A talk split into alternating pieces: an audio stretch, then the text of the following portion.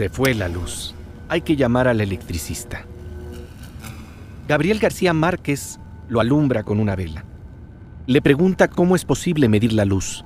El técnico le contesta, la luz es como el agua. Se abre la llave y sale como un chorro. En ese mismo instante nace un cuento. En una ciudad donde no hay mar, dos niños le piden a sus papás que les regalen un bote de remos. A los padres les parece absurdo, pero terminan comprándolo. Cuando los papás se van al cine, los niños rompen un foco. Brota un chorro de luz dorada y fresca. Los niños navegan en el bote. Luego recogen todo. Meses después, los niños consiguen trajes de buzo. Cuando los papás se van de casa, vuelven a repetir la aventura. Bucean como si fueran tiburones mansos. Los amigos invitados abren tantas luces que la casa se inunda hasta el techo. La luz se desborda por los balcones.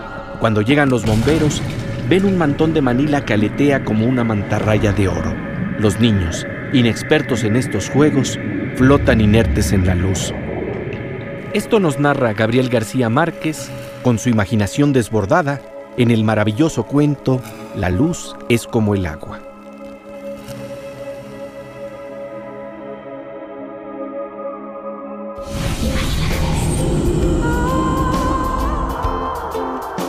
Una pausa para la imaginación que nos traen los mitos legendarios y la poesía. En la antigua India,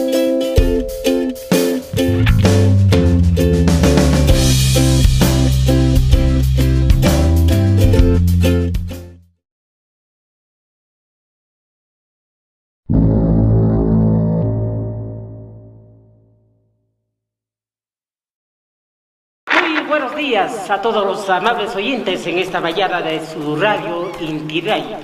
Allí ya chukali ya chuwal ya chumere ya kasi kichis. Kay kos kolak tapi ka ya tata ka walak ta kuda piu yari mani kuda wa kuna panay kuna. Kuna ka ayin take wa ira kuna chay mo ka kay Puerto Rico nación manta pacha. Pay kuna sutik mi calle 13. Y las patas vemos taquita pomanchis. Take sutik mi Latinoamérica. Uyari kusonchis. Cancunapa.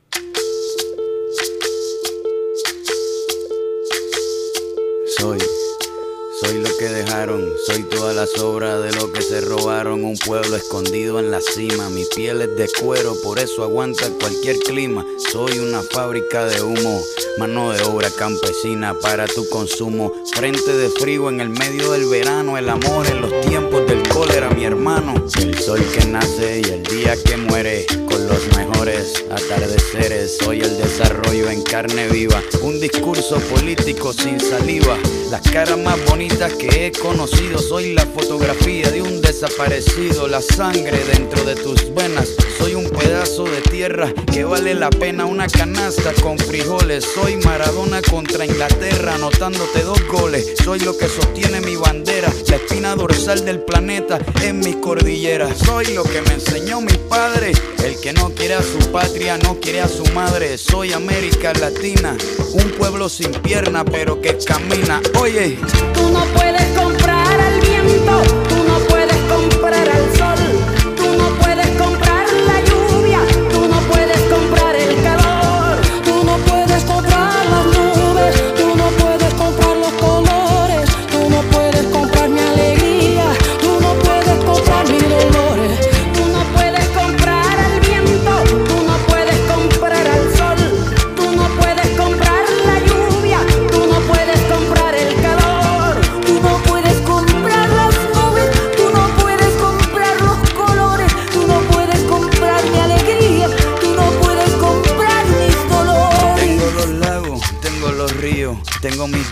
cuando me sonrío, la nieve que maquilla mis montañas, tengo el sol que me seca y la lluvia que me baña, un desierto embriagado con peyote, un trago de pulque para cantar con los coyotes, todo lo que necesito. Tengo a mis pulmones respirando azul clarito, la altura que sofoca. Soy las muelas de mi boca, mascando coca. El otoño con sus hojas desmayadas, los versos escritos bajo la noche estrellada. Una viña repleta de uva, un cañaveral bajo el sol en Cuba. Soy el mar Caribe que vigila las casitas, haciendo rituales de agua bendita. El viento que peina mi cabello. Soy todos los santos que cuelgan de mi cuello. El jugo de mi lucha no es artificial porque el abono de mi tierra es natural. Tú no puedes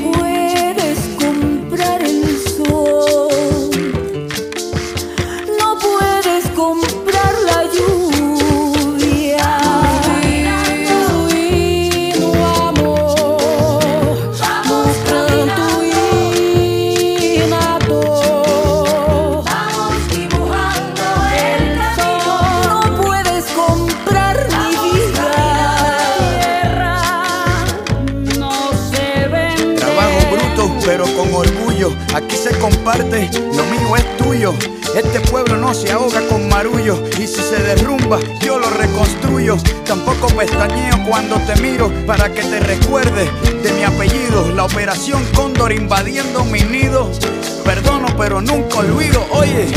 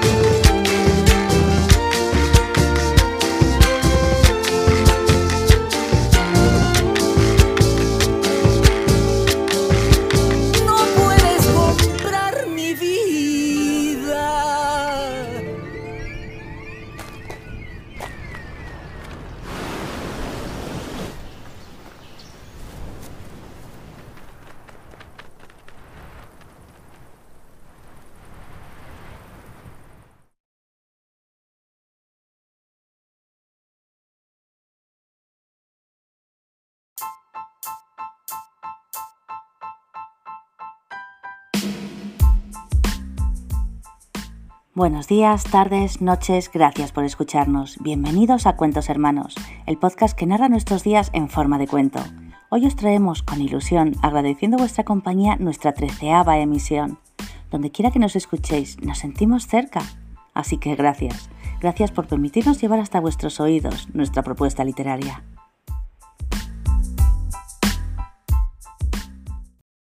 Un poema de Gabriel García Márquez. Si supiera.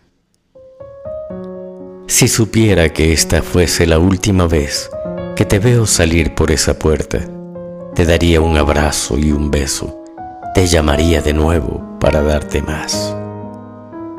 Si supiera que esta fuera la última vez que voy a oír tu voz, grabaría cada una de tus palabras para poder oírlas una y otra vez indefinidamente. Si supiera que estos son los últimos minutos que te veo, diría te quiero y no asumiría tontamente que ya lo sabes.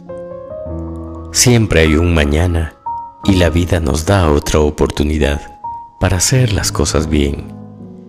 Pero por si me equivoco, y hoy es todo lo que nos queda, me gustaría decirte cuánto te quiero, que nunca te olvidaré.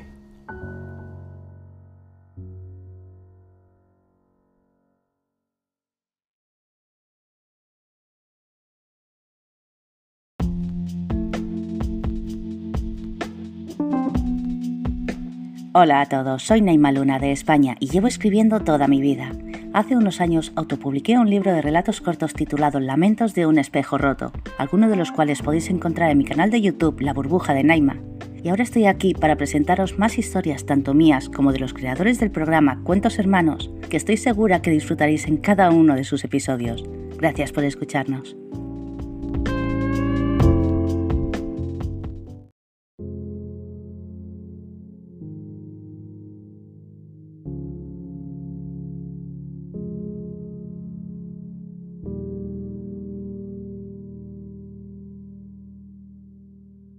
Dos exploradores lograron refugiarse en una cabaña abandonada después de haber vivido tres angustiosos días extraviados en la nieve. Al cabo de otros tres días, uno de ellos murió. El sobreviviente excavó una fosa en la nieve a unos 100 metros de la cabaña y sepultó el cadáver. Al día siguiente, sin embargo, al despertar de su primer sueño apacible, lo encontró otra vez dentro de la casa, muerto y petrificado por el hielo, pero sentado como un visitante formal frente a su cama. Lo sepultó de nuevo, tal vez en una tumba más distante, pero al despertar al día siguiente volvió a encontrarlo sentado frente a su cama. Entonces perdió la razón. Por el diario que había llevado hasta entonces se pudo conocer la verdad de su historia. Entre las muchas explicaciones que trataron de darse al enigma, una parecía ser la más verosímil. el sobreviviente se había sentido tan afectado por su soledad que él mismo desenterraba dormido el cadáver que enterraba despierto.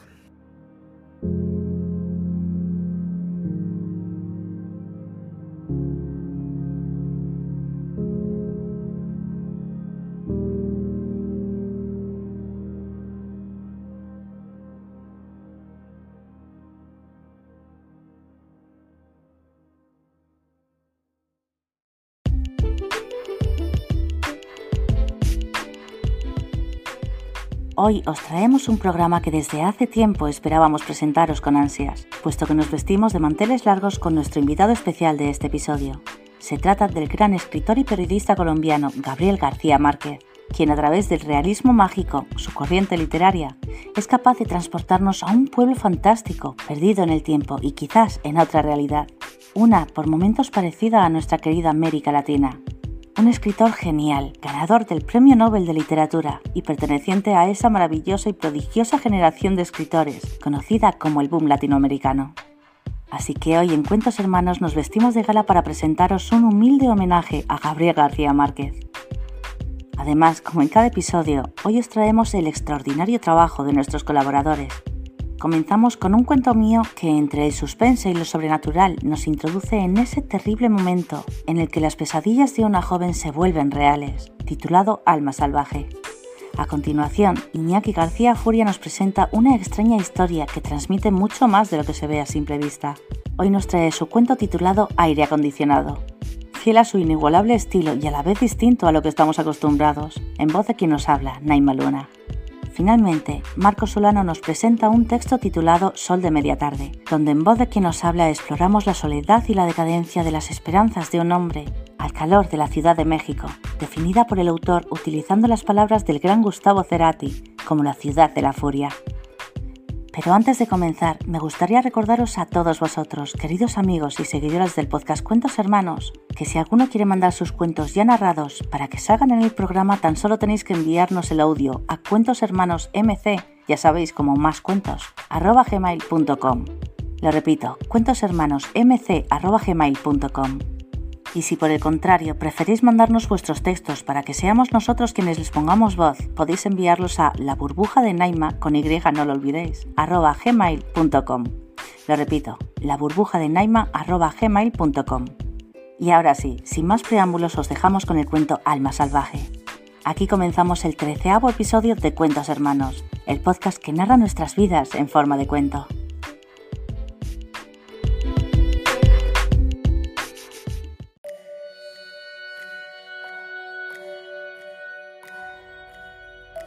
Cada mañana, justo antes de despertar, la veo.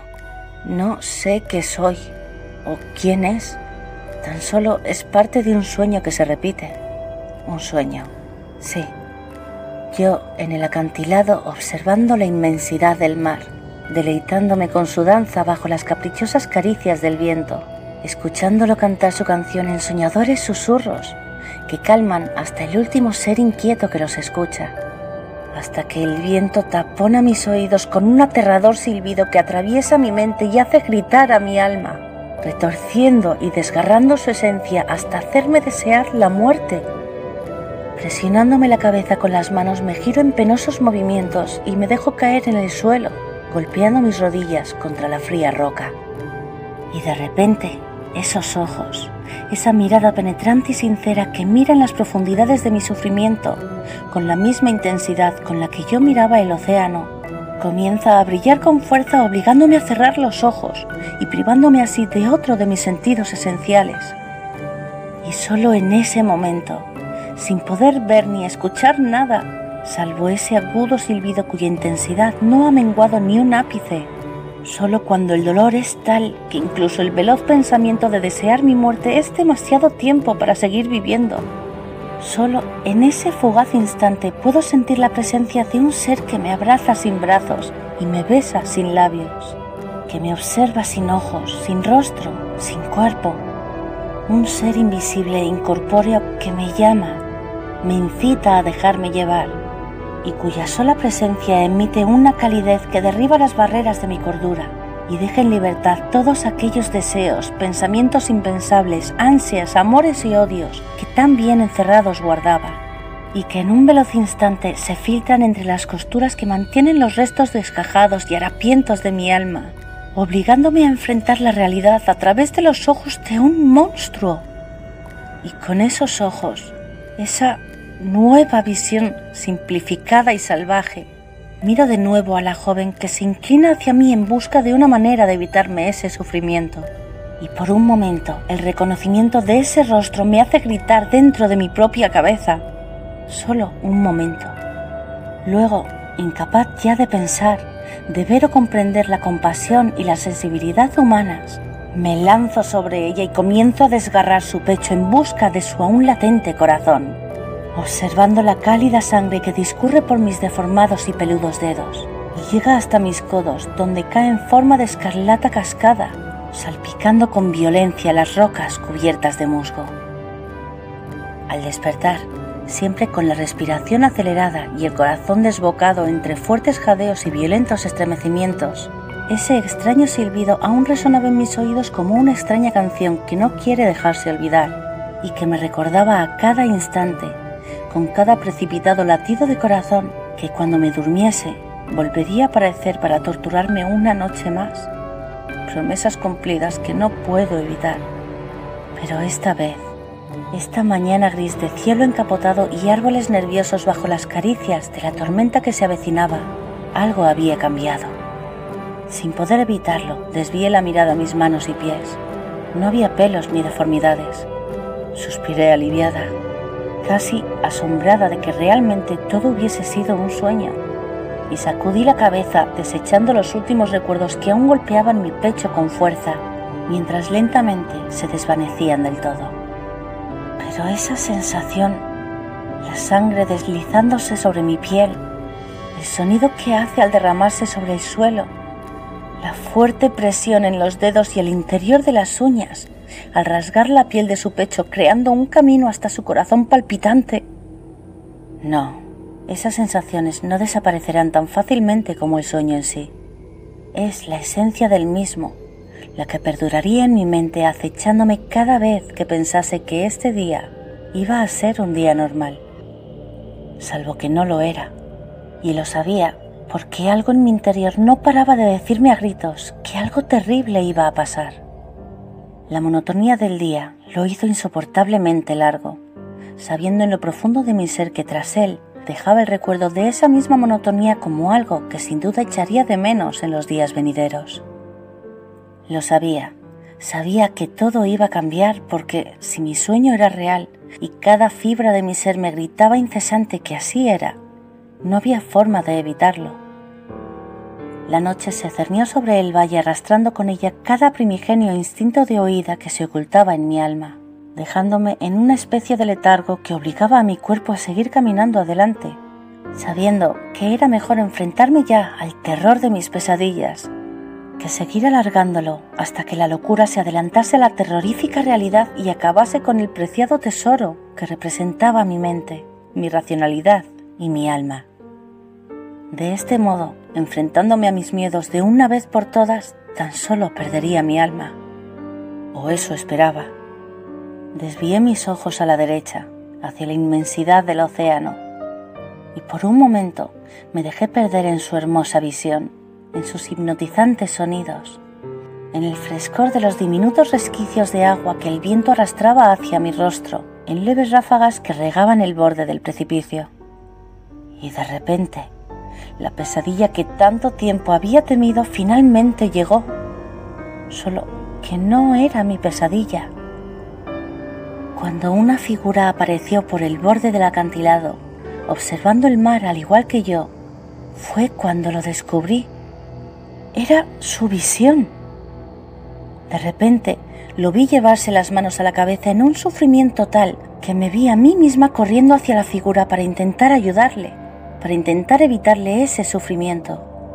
Y entonces la chispa de la conciencia se dejó iluminar ante mí cuando llegué a él justo cuando caía al suelo de rodillas sin dejar de apretarse la cabeza con fuerza. Y yo miré a la profundidad de sus ojos con aprensión para ver que ya no eran ojos humanos. Y su rostro, su rostro tampoco era humano ya. Sus rasgos, deformados en algo más parecido a un animal terrorífico que a cualquier otra cosa, se cubrieron rápidamente de áspero vello que ocultaba lo poco que aún quedaba de su antiguo ser, helando el grito que se negaba a salir por mi boca abierta en una mueca de auténtico terror y paralizando mi cuerpo, de no ser por el fuerte temblor que me sacudía de dentro a fuera.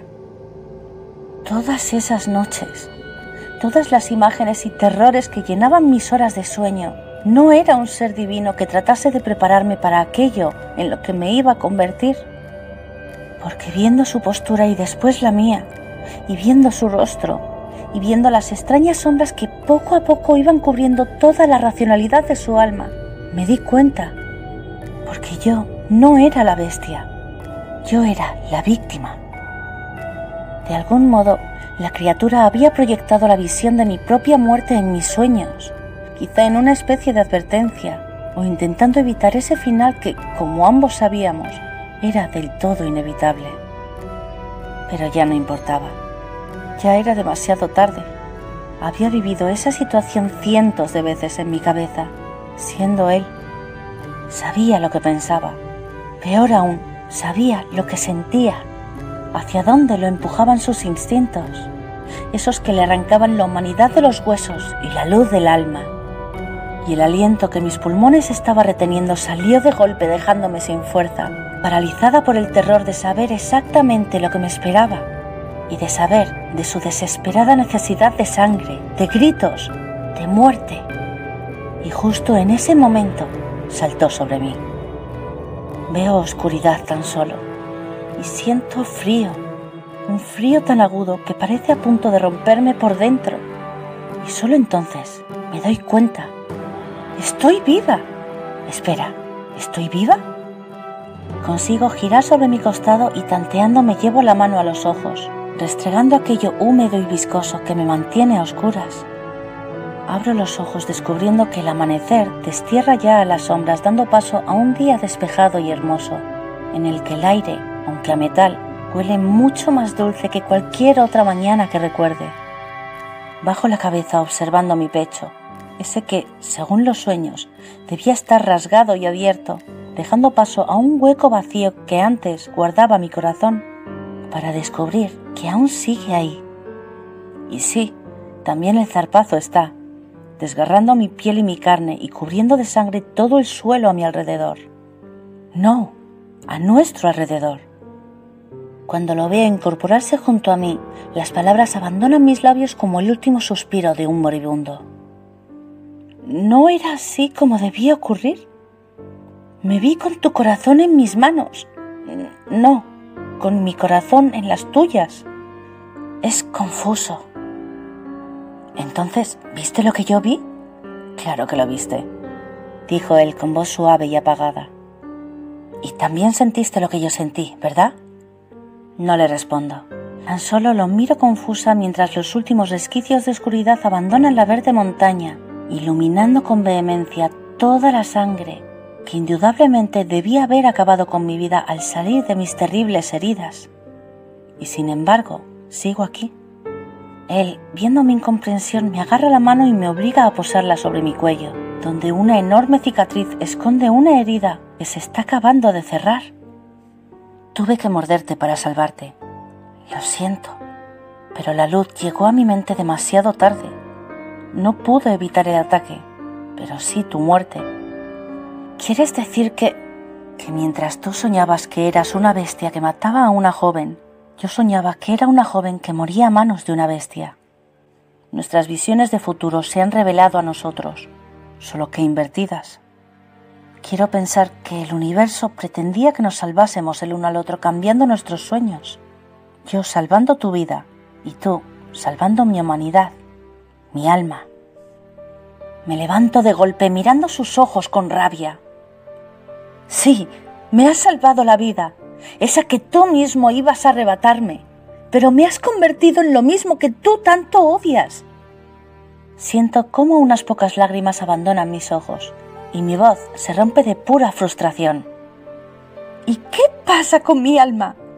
Yo salvé la tuya, pero ¿quién salvará la mía ahora? Él me observa un momento en silencioso tormento y levantándose se coloca junto a mí, observando el océano con anhelo. No lo has entendido.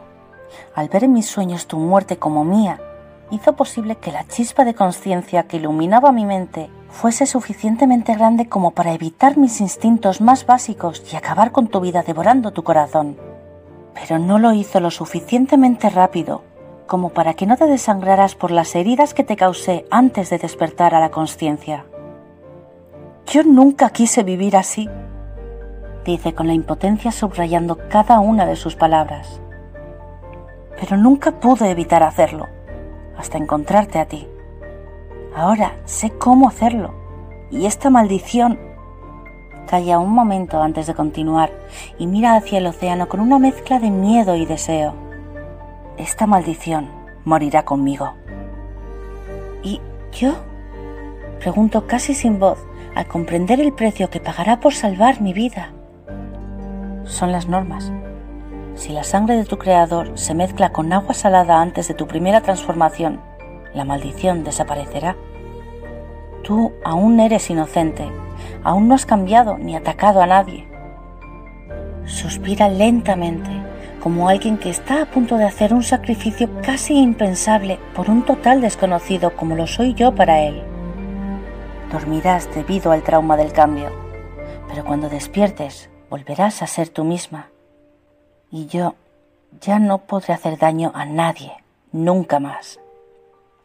Hace una mueca extraña con la boca y comienza a brotar sangre por la comisura de sus labios. Y mi cuerpo queda petrificado con las manos extendidas en un triste amago de agarrarlo, antes de que se deje caer por el borde del precipicio a las aterradoras garras del mar, que lo esperan con sus aguas llenas de sal y los brazos abiertos para engullirlo. Si la sangre de tu creador se mezcla con agua salada antes de tu primera transformación, liberándolo así de una vida que nunca deseó y en la que nunca tuvo el poder de terminar. Y caigo al suelo lleno de sangre y duermo. Duermo por el trauma de la conversión y de todo cuanto había ocurrido. Y duermo por el trauma de su reversión. Y cuando finalmente despierto de nuevo, el sol asoma de nuevo por el horizonte, dando comienzo a un nuevo día. Un día completo con su noche he dormido. Y al despertar miro mi pecho y está curado. Toco mi cuello y no hay cicatrices ahí que indiquen ningún tipo de mordisco ni agresión. Y los sueños que habían estado devorando mi alma cada noche desde hacía ya ni sé el tiempo han desaparecido por completo, llevados junto al cuerpo de su amo, su verdadero y auténtico amo, arrastrado por las aguas del mar a su helada tumba salada. Qué curioso.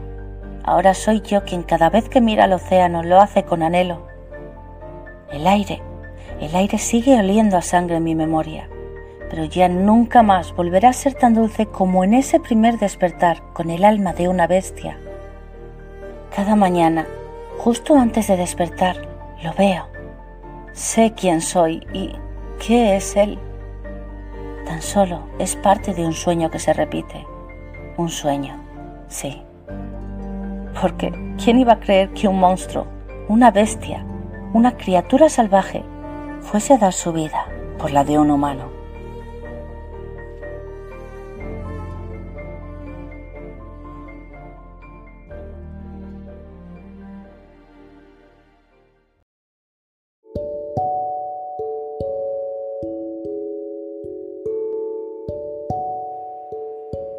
Alma Salvaje fue uno de esos relatos que realmente no sabía de qué trataba hasta que lo terminé de escribir y lo leí de seguido por primera vez. Aunque también es cierto que las pelis viejas de terror clásico, esas en blanco y negro como las de Boris Karloff o Bela Lugosi, siempre me obsequian con unos sueños geniales que poder convertir en relato al despertar al día siguiente. Y a continuación, con mucho gusto os traemos el cuento de Iñaki García Furia titulado Aire acondicionado.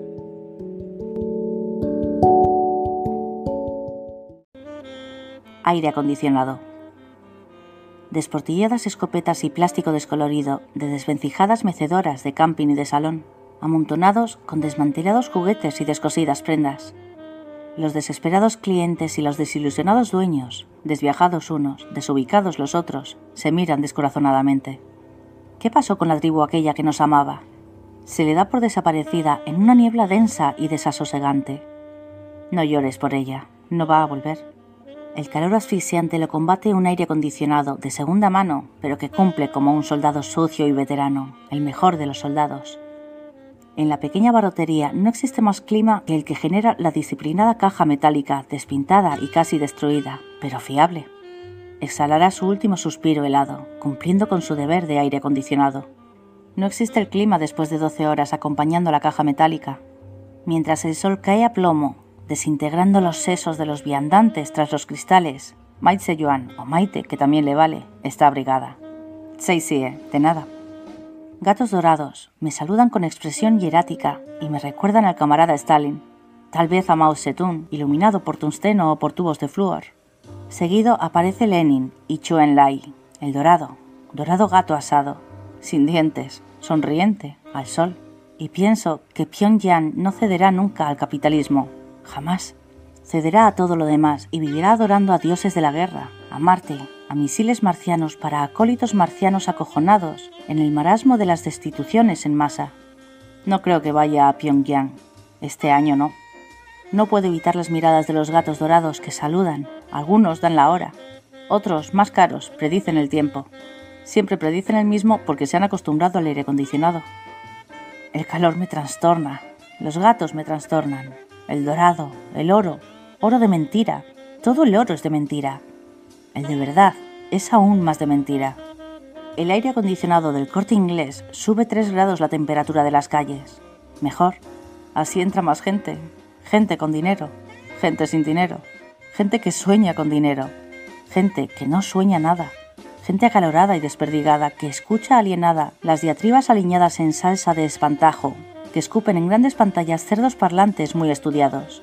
Hemos llegado hasta aquí y no vamos a desandar lo andado. No nos meteremos en cavernas sin aire acondicionado. Alguien tiene que pagar por esto. Nosotros hemos andado y hemos arrasado todo a nuestro paso. Por el bien, contra el mal. Que pague alguien, solo faltaba. El amor romántico no existe, dicen otros que no salen en pantallas, pero las ocupan sus palabras. Existe el amor semántico que dura una semana, me pregunto si será una semana de gato, que equivale a cinco días de perro, y a varias generaciones de mariposas. Vivirás poco, mariposa, pero vivirás volando. Vivirás más, mariposa, si te quedas de gusano.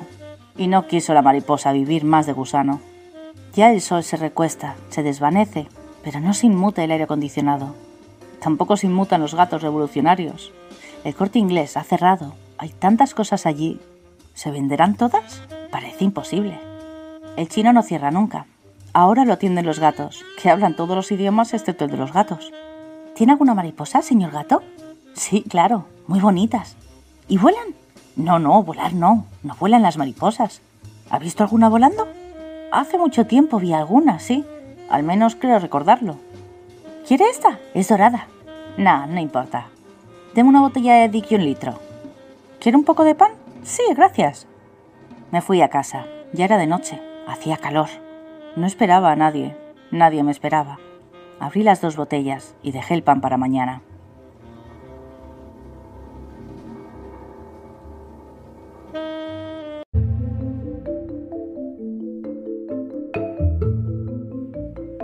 Y tras esta delirante y magnífica historia, finalmente estoy encantada de presentaros este melancólico pero precioso cuento de la mano y el corazón de nuestro querido Marco Solano, titulado Sol de Media Tarde que lo disfrutéis.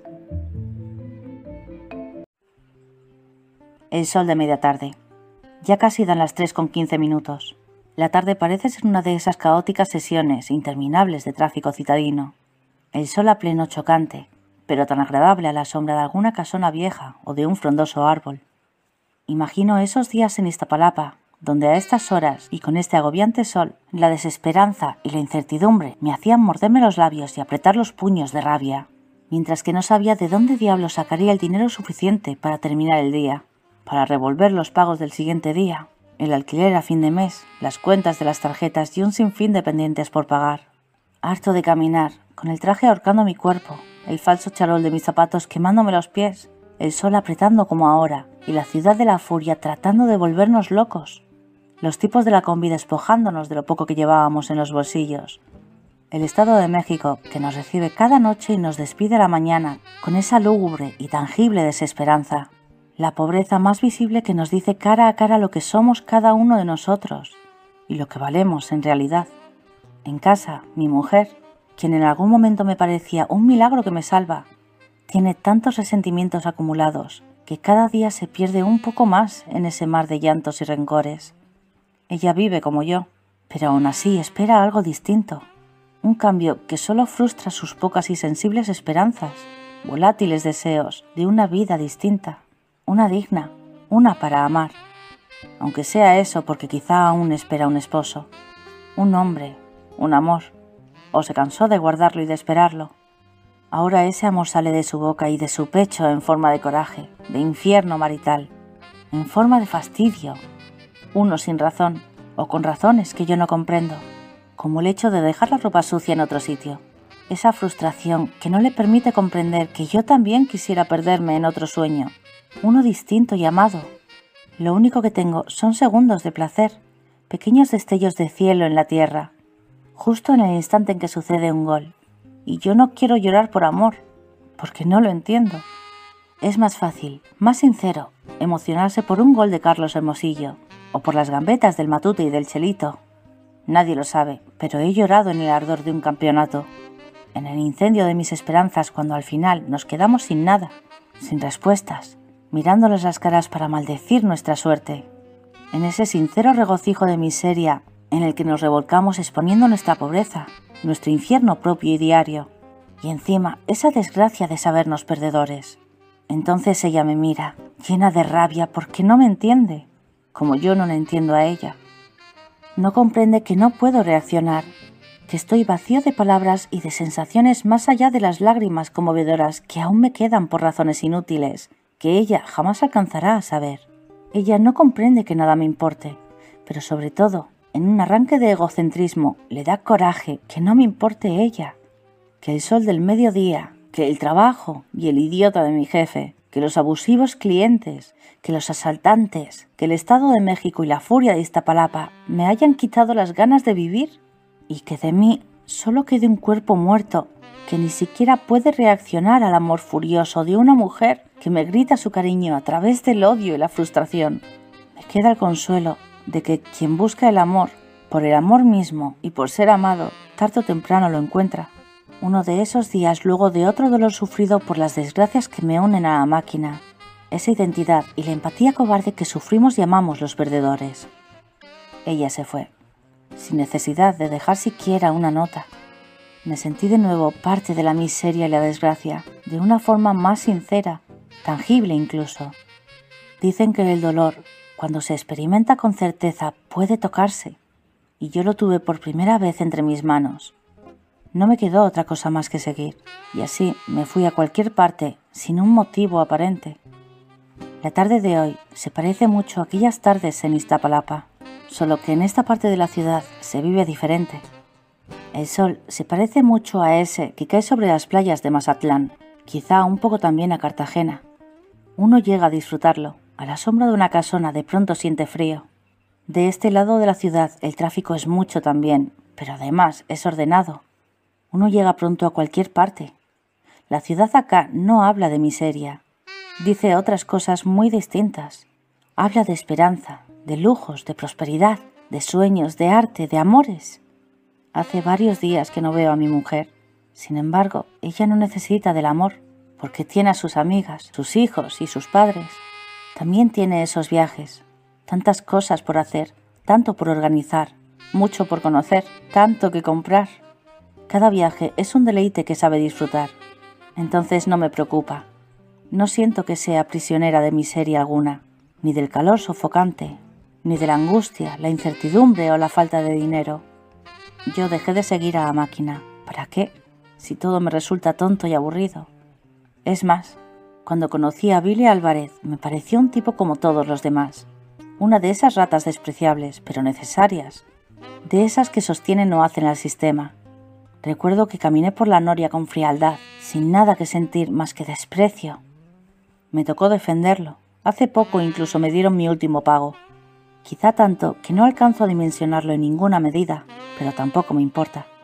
Es, qué sé yo, algo necesario que debo acumular para vivir muchas tardes como esta, para ir a fiestas de la mano de Amalia, para que la miren, para que me sienta orgulloso, para entrar en Palominos o la Hacienda de los Morales un martes cualquiera y que sea como el día de fin de año o Navidad, cada día de la semana como lo era la cena con los compañeros de la oficina en Iztapalapa.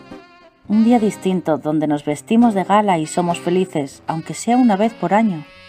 Un día como el amor de Alfonsina se hace tangible, como el dolor de su partida quizás, pero que es mejor porque sus ojos brillan pero no de tristeza. En fin, en martes, ya casi son las cuatro de la tarde. Estoy cansado de llamadas telefónicas, de hacer cuentas casi irreales pero ciertas, de pensar en artilugios legales para tramitar el amparo a otro malnacido que ocasiona el infierno que vivimos allá afuera, donde la gente deja sus sueños y sus amores cada día en esas tardes asfixiantes en la ciudad de la furia. Por suerte que no está mi mujer, no sé desde cuándo. Por suerte que tengo en el despacho una caja de ronzacapa. Por suerte que son las cuatro, que es martes y que aún me queda un poco menos de la mitad de mi botella.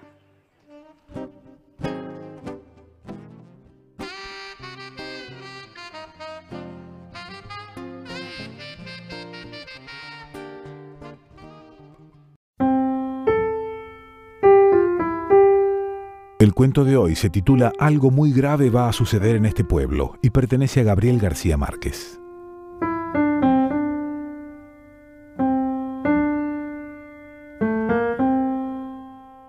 Imagínese un pueblo muy pequeño donde hay una señora vieja que tiene dos hijos, uno de 17 y una hija de 14.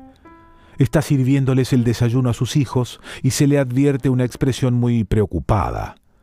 Los hijos le preguntan qué le pasa y ella responde, No sé, pero he amanecido con el presentimiento de que algo muy grave va a sucederle a este pueblo.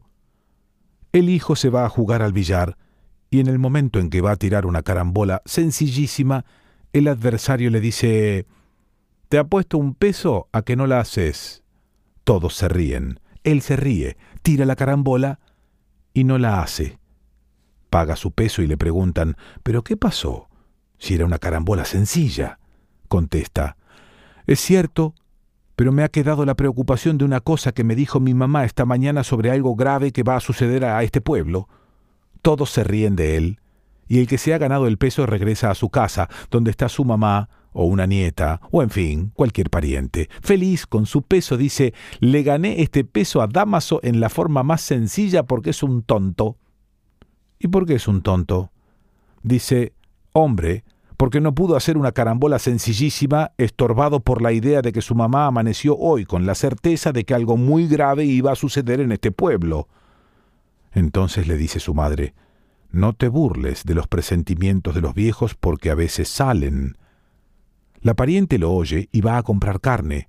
Ella dice al carnicero, véndame una libra de carne. Y en el momento en que se la están cortando agrega, Mejor véndame dos, porque andan diciendo que algo grave va a pasar y lo mejor es estar preparado. El carnicero despacha su carne y cuando llega otra señora a comprar una libra de carne le dice Lleve dos, porque hasta aquí llega la gente diciendo que algo muy grave va a pasar y se están preparando y andan comprando cosas. Entonces la vieja responde eh, Tengo varios hijos, mire, mejor deme cuatro libras. Se lleva las cuatro libras y para no hacer largo el cuento diré que el carnicero en media hora agota la carne, mata otra vaca, se vende toda y se va esparciendo el rumor. Llega el momento en que todo el mundo en el pueblo está esperando que pase algo. Se paralizan las actividades y de pronto, a las dos de la tarde, hace calor como siempre. Alguien dice, ¿se ha dado cuenta el calor que está haciendo? Pero si en este pueblo siempre ha hecho calor, tanto calor que es el pueblo donde los músicos tenían instrumentos remendados con brea y tocaban siempre la sombra porque si tocaban al sol se les caían los pedazos. Sin embargo, dice uno, nunca a esta hora ha hecho tanto calor. Pero a las dos de la tarde es cuando hay más calor, sí, pero no tanto calor como ahora. El pueblo desierto, la plaza desierta. A la plaza baja de pronto un pajarito y se corre la voz. Hay un pajarito en la plaza y viene todo el mundo espantado a ver el pajarito. Pero señores, siempre ha habido pajaritos que bajan, sí, pero nunca a esta hora. Llega un momento de tal tensión para los habitantes del pueblo que todos están desesperados por irse y no tienen el valor de hacerlo. Yo sí soy muy macho, grita uno. Yo me voy. Agarra sus muebles, sus hijos, sus animales, los mete en una carreta y atraviesa la calle central donde está el pobre pueblo viéndolo. Hasta el momento en que dicen, si éste se atreve a irse, pues nosotros también nos vamos y empiezan a desmantelar literalmente el pueblo. Se llevan las cosas, los animales, todo. Y uno de los últimos que abandona el pueblo dice, que no venga la desgracia a caer sobre lo que queda de nuestra casa. Y entonces la incendia, y otros incendian también sus casas. Huyen en un tremendo y verdadero pánico, como en un éxodo de guerra, y en medio de ellos va la señora que tuvo el presagio clamando, Yo dije, que algo muy grave iba a pasar y me dijeron que estaba loca. Gabriel García Márquez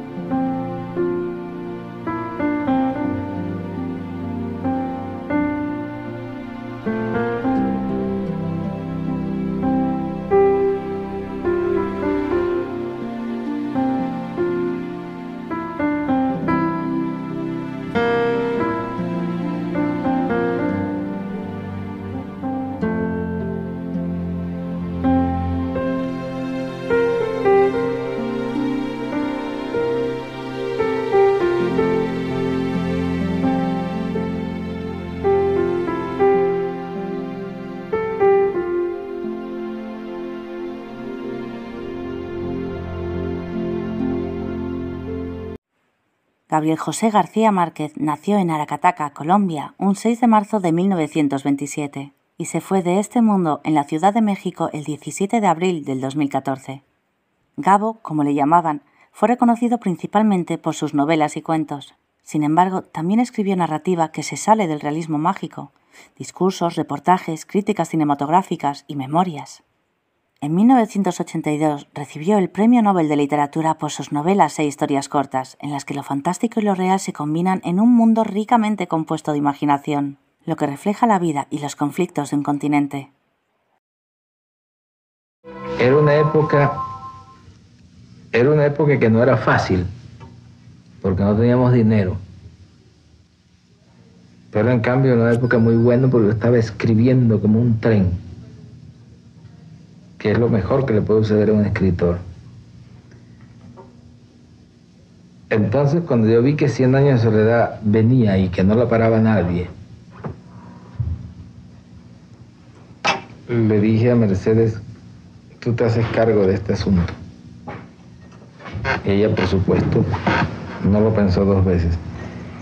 Es curioso que mis hijos, ahora yo les pregunto de esta época y ellos me recuerdan como un hombre que estaba encerrado en un cuarto y que no salía nunca y yo tenía la impresión de que era el ser más humano y más sociable del mundo. Y ahora me di cuenta que durante 18 meses no salí del cuarto. Pero yo recuerdo que salí una vez. Salí una vez cuando Mercedes me dijo que no había nada que hacer, que ya había llegado al fondo. Entonces yo tenía un carro y lo llevé al Monte de Piedad y lo empeñé y le traje a Mercedes la plata y le dije, mira, aquí tienes como para 10 años y duró tres meses. Y seguí escribiendo. Recuerdo que en mitad de camino el dueño de la casa llamó a Mercedes y le dijo, señora, usted debe tres meses de casa. Y Mercedes tapó el, el teléfono y me dijo, ¿cuánto tiempo te falta para terminar el libro? Y yo le dije como seis meses. Y entonces ella le dijo, mire señor, no solo le debemos tres meses, sino que le vamos a deber seis más. Y entonces el tipo le dijo, y dentro de siete me pagan todo. Y dijo, así todo. Y él le dijo, si usted me da su palabra, Yo no tengo ningún inconveniente en esperarlo. Y Mercedes y me dijo, papá, palabra mi palabra. Le dijo, mi palabra de honor. Y tú sabes que a los siete meses fuimos y le pagamos todo. No por años de soledad, porque yo terminé yendo un mes, traía, traía tal perrenque en la mano que me puse a trabajar después en publicidad y pudimos pagar todo eso. Y el día que lo terminé, nos fuimos al correo, Mercedes y yo. Eran 700 páginas. Entonces lo pesaron y dijeron que costaba 83 pesos de México a la Argentina. Y Mercedes me dijo, no tenemos sino 45. Entonces, mira, es muy fácil. Partí el libro por la mitad y dije, péseme este libro hasta 45 pesos. Pesaron hasta 45 pesos, quitaban hojas como quien corta carne. Cuando llegó a 45 pesos, agarré esas hojas, las envolví y las mandé y nos quedamos con el resto. Entonces nos fuimos a la casa y Mercedes sacó lo último que faltaba por empeñar, que era el calentador que yo usaba escribir, porque yo puedo escribir en cualquier circunstancia menos con frío. El secador que usaba para la cabeza y la batidora que había usado para hacer toda la vida, para hacerle los jugos de fruta a los niños y que ya los niños estaban creciendo y ya no necesitaban. Se fue con eso al Monte de Piedad y le dieron unos 50 pesos. Y el hecho es que volvimos con el resto de la novela al correo. La pesaron y dijeron, cuesta 48 pesos. Mercedes pagó sus 50 pesos. Le dieron dos vueltos. Y yo me di cuenta que cuando salimos del correo estaba verde de encabronamiento. Y me dijo, ahora lo único que falta es que esta novela sea mala.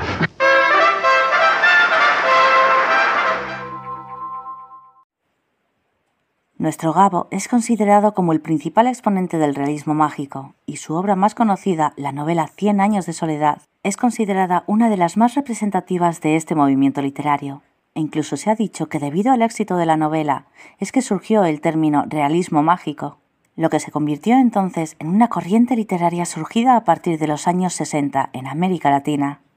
En 2007, la Real Academia Española y la Asociación de Academias de la Lengua Española publicaron una edición popular conmemorativa de esta obra, por considerarla parte de los grandes clásicos hispanos de todos los tiempos.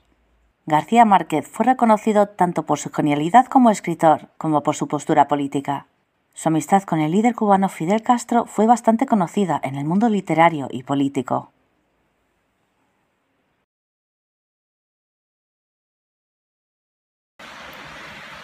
Un día de estos. Cuento del Nobel de Literatura Gabriel García Márquez.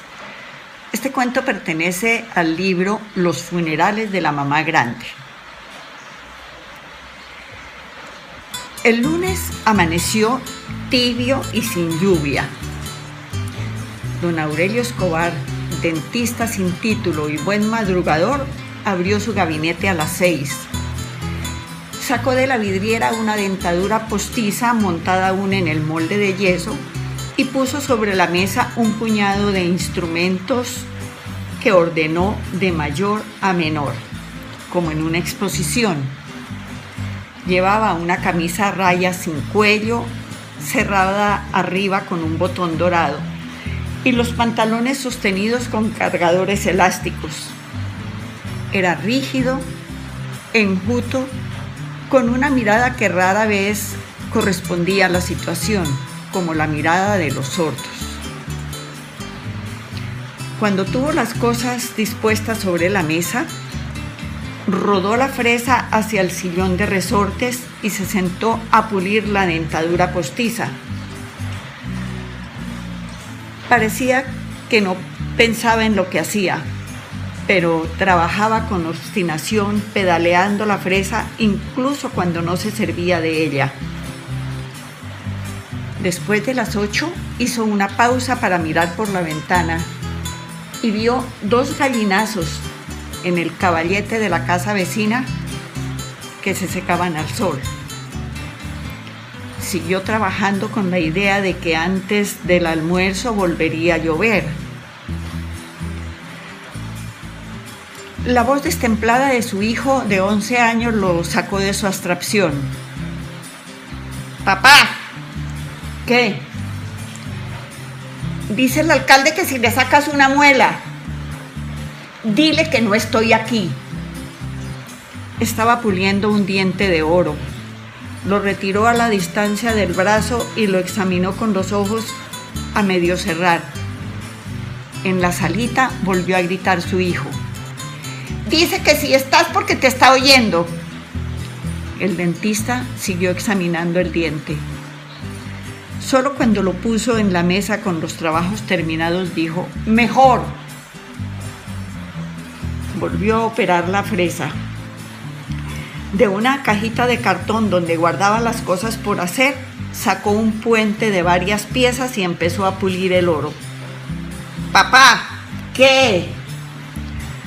Aún no había cambiado de expresión. Dice que si no le sacas la muela te pega un tiro. Sin apresurarse, con un movimiento extremadamente tranquilo, dejó de pedalear en la fresa. La retiró del sillón y abrió el compartimento inferior de la mesa. Allí estaba el revólver. Bueno, dile que venga a pegármelo. Hizo girar el sillón hasta quedar frente a la puerta la mano apoyada en el borde de la gaveta. El alcalde apareció en el umbral. Se había afeitado la mejilla izquierda, pero en la otra hinchada y dolorida tenía una barba de cinco días. El alcalde vio en sus ojos una noche de desesperación.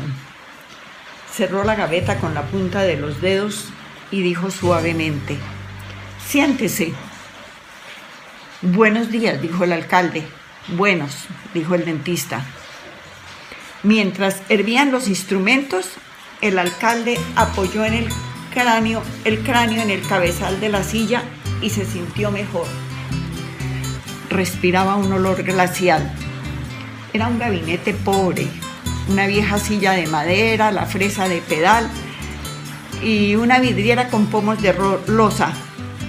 Frente a ella una ventana con un cancel de tela hasta la altura de un hombre. Cuando sintió que el alcalde, que el dentista se acercaba, el alcalde afirmó los talones y abrió la boca.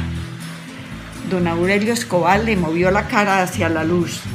Después de observar la muela dañada, ajustó la mandíbula con una cautelosa presión de los dedos.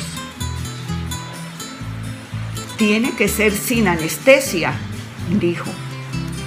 ¿Por qué? El alcalde lo miró a los ojos. Porque tiene un absceso.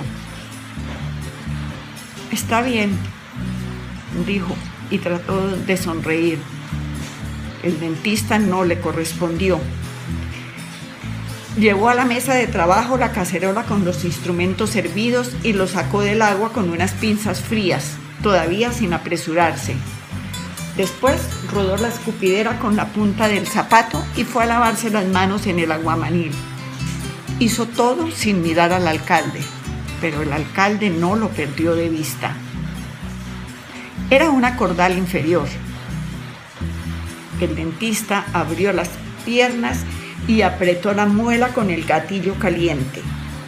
El alcalde se agarró a las barras de la silla, descargó toda su fuerza en los pies y sintió un vacío helado en, el, en los riñones, pero no soltó un suspiro. El dentista solo movió la muñeca, sin rencor, más bien con una amarga ternura. Dijo, aquí nos paga 20 muertos, teniente. El alcalde sintió un crujido de huesos en la mandíbula y sus ojos se llenaron de lágrimas pero no suspiró hasta que no sintió salir la muela. Entonces la vio a través de las lágrimas, Le pareció tan extraña a su dolor que no pudo entender la tortura de sus cinco noches anteriores. Inclinado sobre la escupidera se desabotonó la guerrera y buscó a tientas un pañuelo en el bolsillo del pantalón. El dentista le dio un trapo limpio. Séquese las lágrimas, dijo. El alcalde lo hizo. Estaba temblando. Mientras el dentista se lavaba las manos, vio el cielo raso desfondado y una telaraña polvorienta con huevos de araña e insectos muertos. El dentista regresó secándose las manos. Acuéstese y haga buches de sal, dijo. El alcalde se puso en pie, se despidió con un displicente saludo militar y se dirigió a la puerta, estirando las piernas sin abotonarse la guerrera. Me pasa la cuenta, dijo. ¿A usted o al municipio? El alcalde no lo miró. Cerró la puerta y dijo a través de la red metálica, es la misma vaina.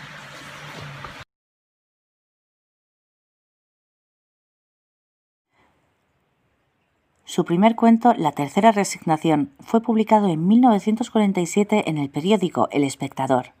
Un año después empezó su trabajo de periodismo para el mismo periódico. Sus primeros trabajos fueron todos cuentos publicados en el mismo periódico desde 1947 hasta 1952. Durante estos años publicó un total de 15 cuentos. Gabriel García Márquez quería ser periodista y escribir novelas. También quería crear una sociedad más justa. Para la hojarasca, su primera novela, le llevó varios años encontrar un editor. Finalmente se publicó en 1955. Y aunque la crítica fue excelente, la mayor parte de la edición se quedó en bodega y el autor no recibió de nadie ni un céntimo por regalías. García Márquez señala que, de todo lo que había escrito, la hojarasca fue su favorita, porque consideraron que era la más sincera y espontánea. Hugo, un ladrón que solo roba los fines de semana, entra en una casa un sábado por la noche. Ana, la dueña, una treintañera guapa e insomne empedernida, lo descubre infragante. Amenazada con la pistola, la mujer le entrega todas las joyas y cosas de valor y le pide que no se acerque a Pauli, su niña de tres años. Sin embargo, la niña lo ve y él la conquista con algunos trucos de magia. Hugo, el ladrón, piensa, ¿por qué irse tan pronto? Si se está tan bien aquí. Podría quedarse todo el fin de semana y gozar, precisamente gozar, con la estadía en esa casa, porque sabe plenamente cuál es la situación. El marido, lo sabe porque los ha espiado, no regresa de su viaje de negocios hasta el domingo en la noche. El ladrón no lo piensa mucho. Se pone los pantalones del señor de la casa y le pide a Ana que cocine para él, que saque el vino de la cava y que ponga algo de música para cenar porque sin música no puede vivir. A Ana, preocupada por Pauli, mientras prepara la cena, se le ocurre algo para sacar al tipo de su casa. Pero no puede hacer gran cosa porque Hugo cortó los cables del teléfono. La casa está muy alejada, es de noche y nadie va a llegar. Ana decide poner una pastilla para dormir en la copa de Hugo. Durante la cena, el ladrón, que entre semana es velador de un banco, es sereno de un banco, descubre que Ana es la conductora de su programa favorito de radio, el programa de música popular que oye todas las noches, sin falta. Hugo es su gran admirador y mientras escuchan al gran Benny Moré cantando Cómo fue en un cassette, hablan sobre música y músicos. Ana se arrepiente de dormirlo, pues Hugo se comporta tranquilamente y no tiene intenciones de lastimarla ni de violentarla. Pero ya es tarde, porque el somnífero ya está en la copa y el ladrón la bebe toda muy contento. Sin embargo, ha habido una equivocación, y quien ha tomado la copa con la pastilla es ella. Ana se queda dormida en un dos por tres. A la mañana siguiente, Ana despierta completamente vestida y muy bien tapada con una cobija en su recámara. En el jardín, Hugo y Pauli juegan, ya que han terminado de hacer el desayuno. Ana se sorprende de lo bien que se llevan. Además le encanta cómo cocina ese ladrón, que a fin de cuentas es bastante atractivo. Ana empieza a sentir una extraña felicidad. En esos momentos una amiga pasa para invitarla a comer. Hugo se pone nervioso, pero Ana inventa que la niña está enferma y la despide de inmediato. Así los tres se quedan juntitos en casa a disfrutar del domingo. Hugo repara las ventanas y el teléfono que descompuso la noche anterior mientras silba. Ana se entera de que él baila muy bien el danzón, baile que a ella le encanta, pero que nunca puede practicar con nadie. Él le propone que bailen una pieza y se acoplan de tal manera que bailan hasta ya entrada la tarde. Pauli los observa, aplaude y finalmente se queda dormida. Rendidos, terminan tirados en un sillón de la sala. Para entonces, ya se le fue el santo al cielo, pues es hora de que el marido regrese. Aunque Ana se resiste, Hugo le devuelve casi todo lo que había robado. Le da algunos consejos para que no se metan en su casa los ladrones y se despide de las dos mujeres con no poca tristeza. Ana lo mira alejarse, Hugo está por desaparecer y ella lo llama a voces. Cuando regresa le dice, mirándole muy fijo a los ojos, que el próximo fin de semana su esposo va a volver a salir de viaje. El ladrón de sábado se va feliz, bailando por las calles del barrio mientras anochece. Gabriel García Márquez tardó 18 meses en escribir Cien años de soledad. El martes 30 de mayo de 1967 salió a la venta en Buenos Aires la primera edición de la novela. Tres décadas después, se había traducido a 37 idiomas y vendido 25 millones de ejemplares en todo el mundo. Fue un verdadero bombazo que hizo explosión desde el primer día.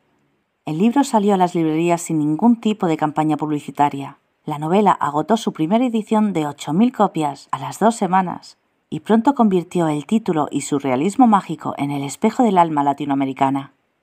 Cien años de soledad ha influido en casi todos los novelistas importantes en todo el mundo. La novela hace una crónica de la familia Buendía en el pueblo de Macondo, que fue fundado por José Arcadio Buendía. Puede ser considerada una obra de realismo mágico.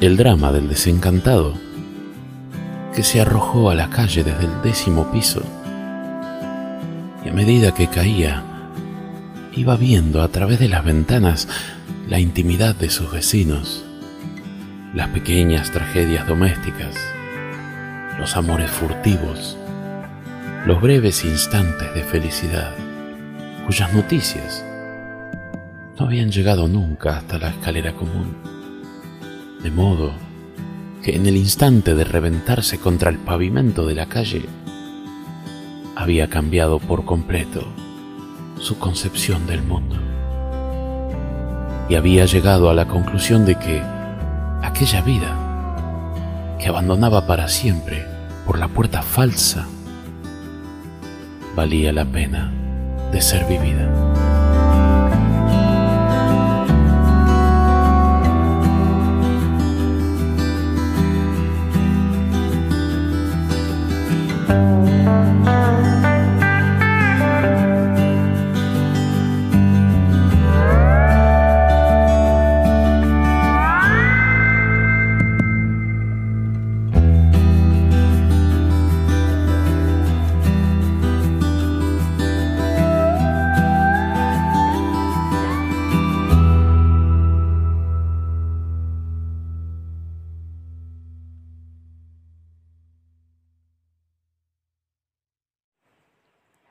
El amor en los tiempos del cólera se publicó por primera vez en 1985. Está basada en las historias de dos parejas. La historia de la joven pareja, formada por Fermina Daza y Florentino Ariza, está inspirada en la historia de amor de los padres de García Márquez. Sin embargo, como él mismo explica en una entrevista, La única diferencia es que mis padres se casaron, y tan pronto como se casaron ya no eran interesantes como figuras literarias. El amor de los ancianos se basa en una historia que leyó en un periódico sobre la muerte de dos estadounidenses de casi 80 años de edad, que se reunían todos los años en Acapulco.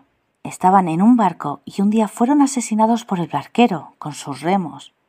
García Márquez señala, a través de su muerte la historia de su romance en secreto se hizo conocida. Yo estaba fascinado con ella. Estaba cada uno casado con otra persona.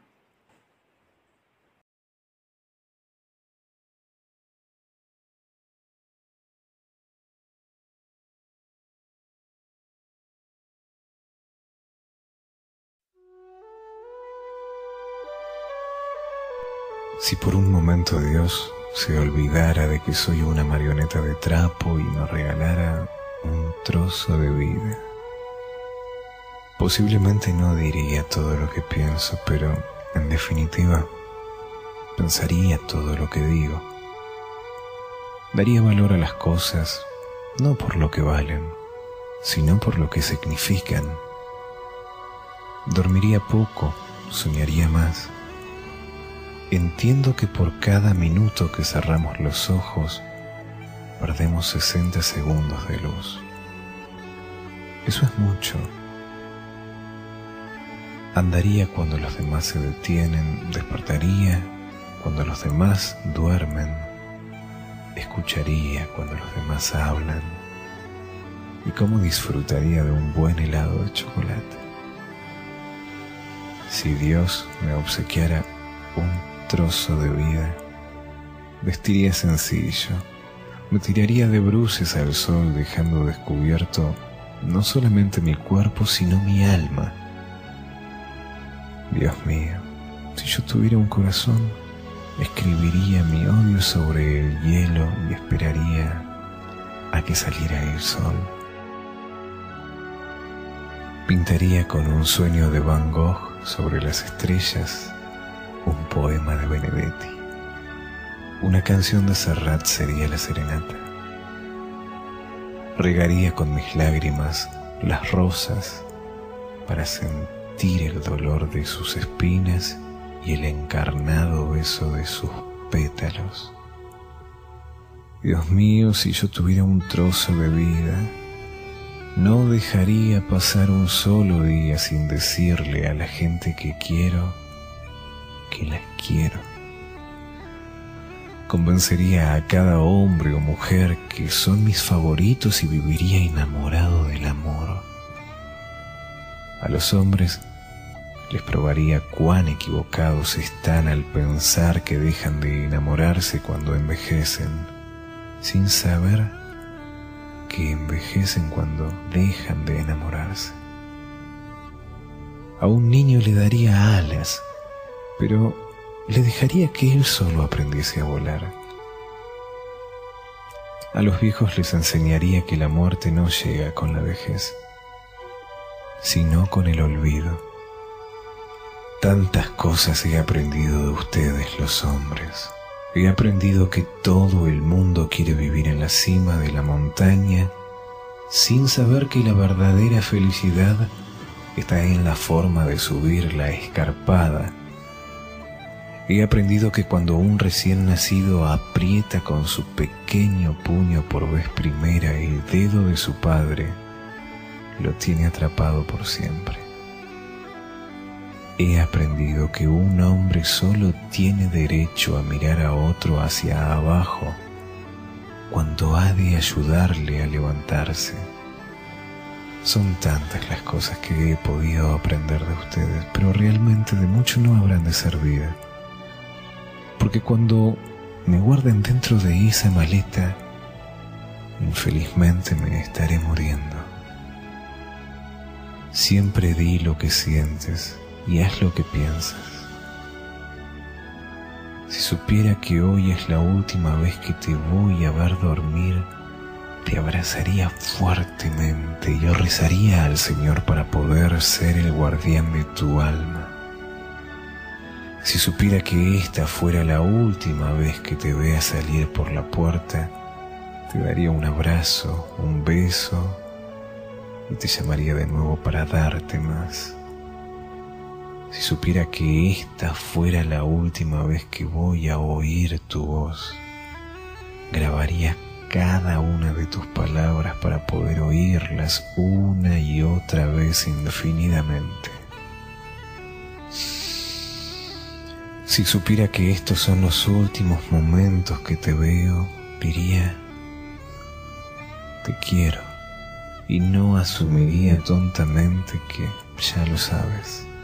Siempre hay un mañana y la vida nos da otra oportunidad para hacer las cosas bien, pero por si me equivoco y hoy es todo lo que nos queda, me gustaría decirte cuánto te quiero, que nunca te olvidaré. El mañana no le está asegurado a nadie, joven o viejo. Hoy puede ser la última vez que veas a los que amas. Por eso no esperes más. Hazlo hoy.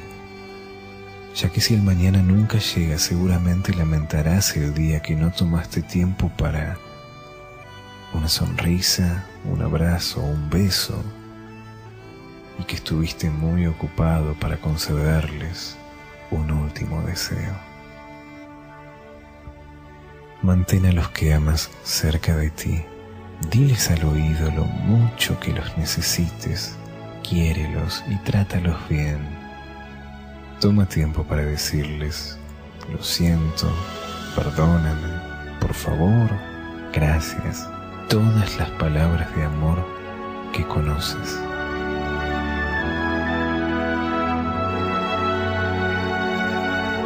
Nadie te recordará por tus pensamientos secretos. Pide al Señor la fuerza y sabiduría para expresarlos. Demuestra a tus amigos cuánto te importa. Carta de despedida de Gabriel García Márquez.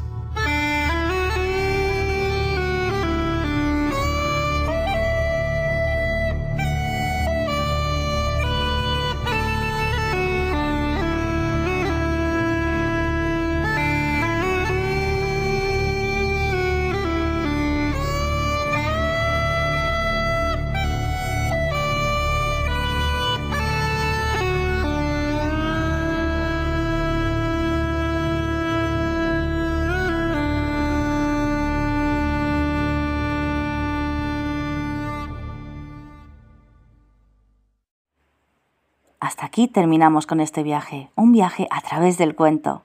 Esperamos que estas historias hayan sido de vuestro agrado y que las hayáis disfrutado tanto como nosotros. Nos despedimos. Esperamos que nos acompañéis en el próximo episodio de Cuentos Hermanos, el podcast que narra nuestros días en forma de cuento.